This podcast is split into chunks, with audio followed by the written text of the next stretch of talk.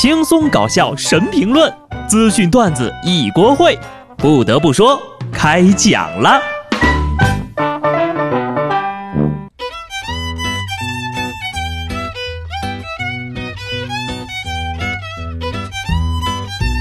哈喽，听众朋友们，大家好，这里是有趣的。不得不说，我是机智的小布。如果不是要更新节目啊，我都不知道今天礼拜几了。问个小问题，这个假期你在家里研究凉皮儿、做蛋糕了吗？闭关在家研究厨艺的我，认清了一个现实，还是我妈做饭好吃啊。不过在家待的时间太久呀，我爸妈已经不给我添饭添菜了，而是天天的给我添堵。下面这位小哥应该也是在家受了气，不然怎么冒着生命危险也要出门呢？上礼拜，安徽芜湖一男子在朋友家吃饱喝足之后，由于这小区晚上呀实行封闭式管理，他就偷偷顺着三楼的窗户这个外面的下水道呀往外爬，结果被卡在商铺广告牌上，没法动弹了。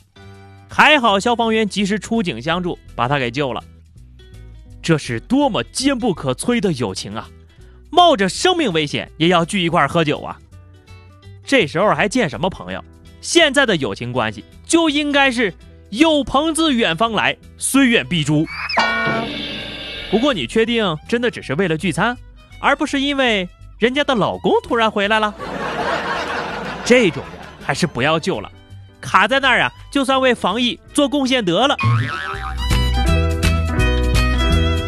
管不住的一张嘴，闲不住的两条腿，像这样没事乱跑的呀，在湖北是会被抓出去做密卷的。网传湖北武学最严管控措施，凡不属于疫情防控人员上街被抓到的，一律送到市体育馆会展中心学习，还要完成初三黄冈密卷一张，成绩合格者呢才能回家。但是截止到目前为止呀，最高分才二十三分，被知识含量极大的限制了自由。去体育馆考黄冈密卷，真数学是体育老师教的呀，没人及格那也是必然的。这个时候呀，但凡有点脑子的人都不会上街瞎转悠。密卷滞销，不用白不用，就是没想到呀，一把年纪还要承受这样的恐惧。这要是我呢，岂不是一辈子都出不来了？敢问还想出门的，你们有及格的信心吗？就在大家伙儿沉浸在被黄冈密卷支配的恐惧中时，当地的这个疫情防控部门呢就出来辟谣了：我们考的压根儿就不是黄冈密卷，而是法律和防疫知识。得亏是假的呀，要不然有些人呢可能疫情都过去了，还回不了家呢。有的街一上就是一辈子。学学人家这防范意识。春节之前，常州有一家三口呢回湖北黄冈老家过年，但是因为疫情严峻，他们就搬进了深山老林里的老房子里隔离生活，更好的保护自己，也不给社会添乱。每天砍柴挑水，吃的是菜干和野菜；下山买日用品呢，要走二十多里的山路。他们说呀，等到疫情战胜的那一天，我们再回常州了。不得不夸一句，至少跟那些外面到处乱跑祸害社会的人相比。那真的是觉悟相当高了。我还想问一句，还有空房吧？手机有信号吧？要是有 WiFi 有电呢，倒是很惬意。其实我还挺羡慕的，比我在家里旅游要宽敞多了。希望疫情时间不要太长啊，否则人家出山之后可能会被当成野人。与此同时，让我感叹的还有下面这位朋友的智慧操作。湖北武汉一市民年前呢买了十几条鱼，时不时就吃一条。封城之后呀，家里很多物资都不足了，孩子的奶粉、纸尿裤都用完了，食材也慢慢减少了，就把剩下的鱼呢养在浴缸里，等冰箱里的鱼吃完了再吃活鱼。哎，趁这个机会呢，再赶紧学一下养殖。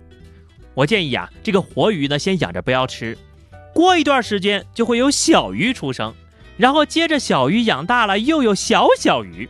三年融资，五年上市，子子孙孙无穷尽也呀！吃出了年年有余的感觉呀！